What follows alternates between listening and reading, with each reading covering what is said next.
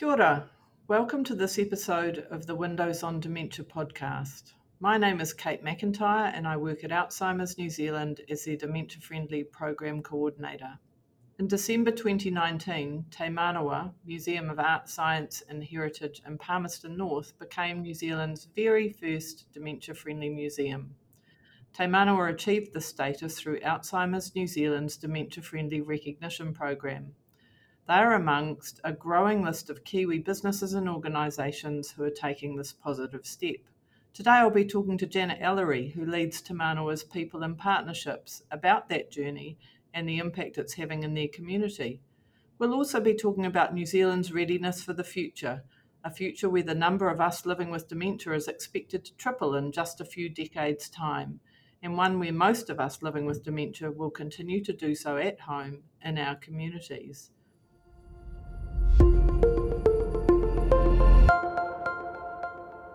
Kia ora, Janet. It's lovely to be talking with you today.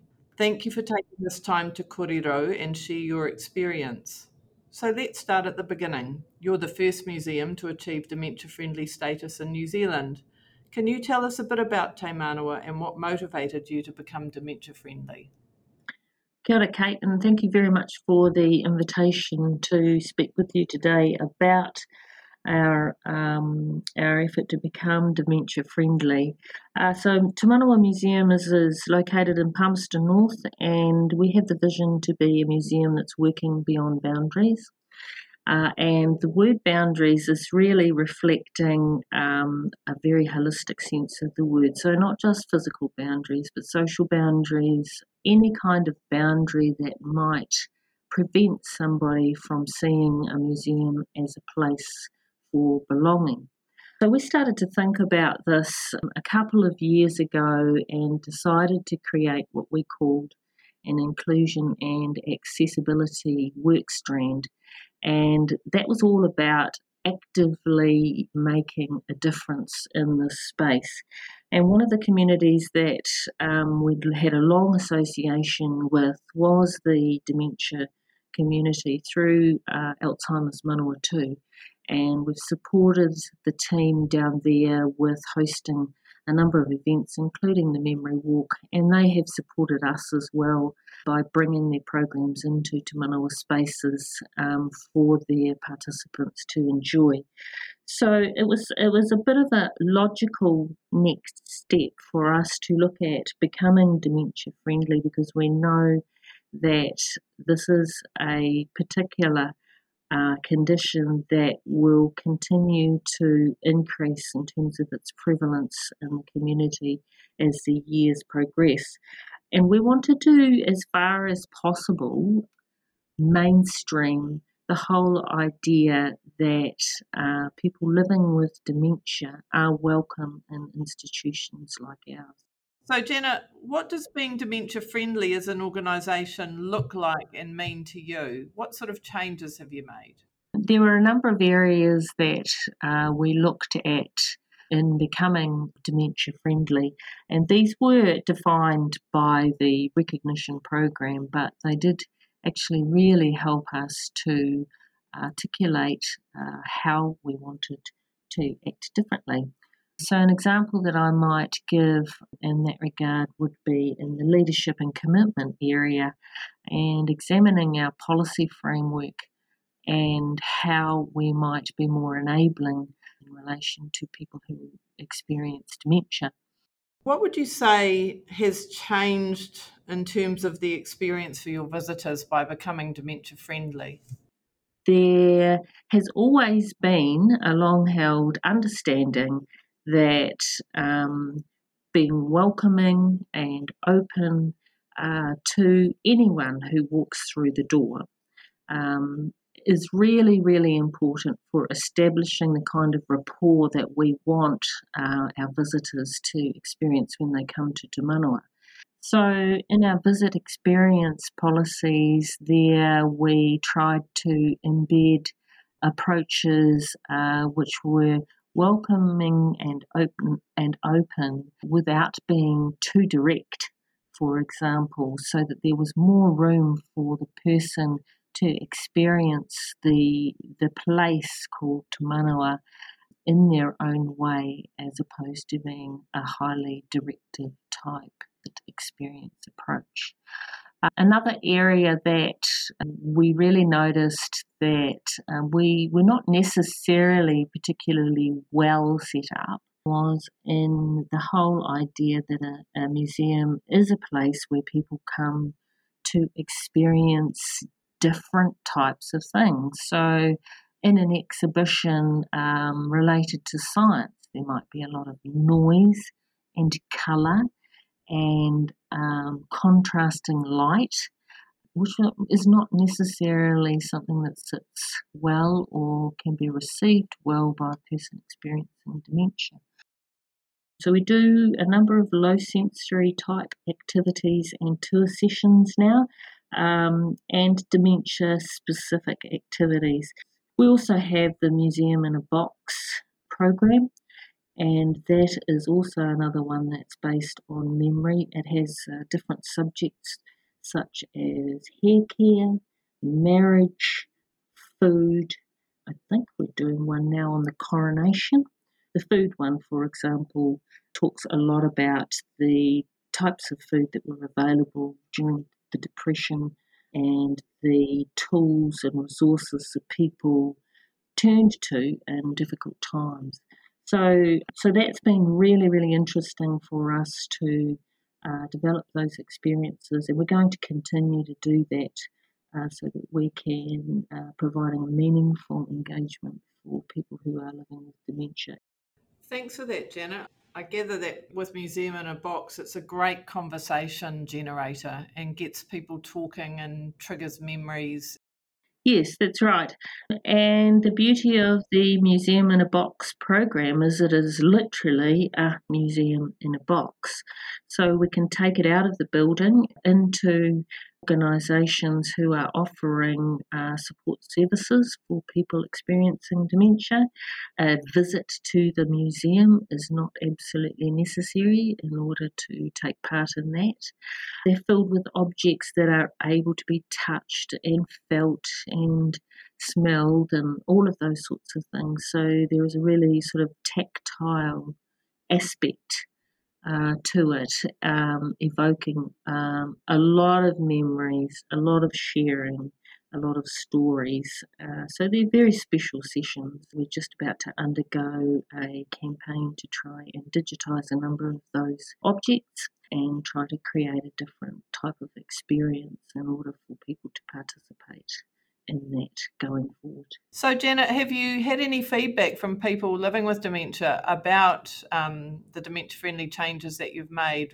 Yes, we have. The example I'd like to offer here is with the Santa's Cave experience. The first one we ran had 190 participants, and they came from homes and other organisations around the city to participate in this.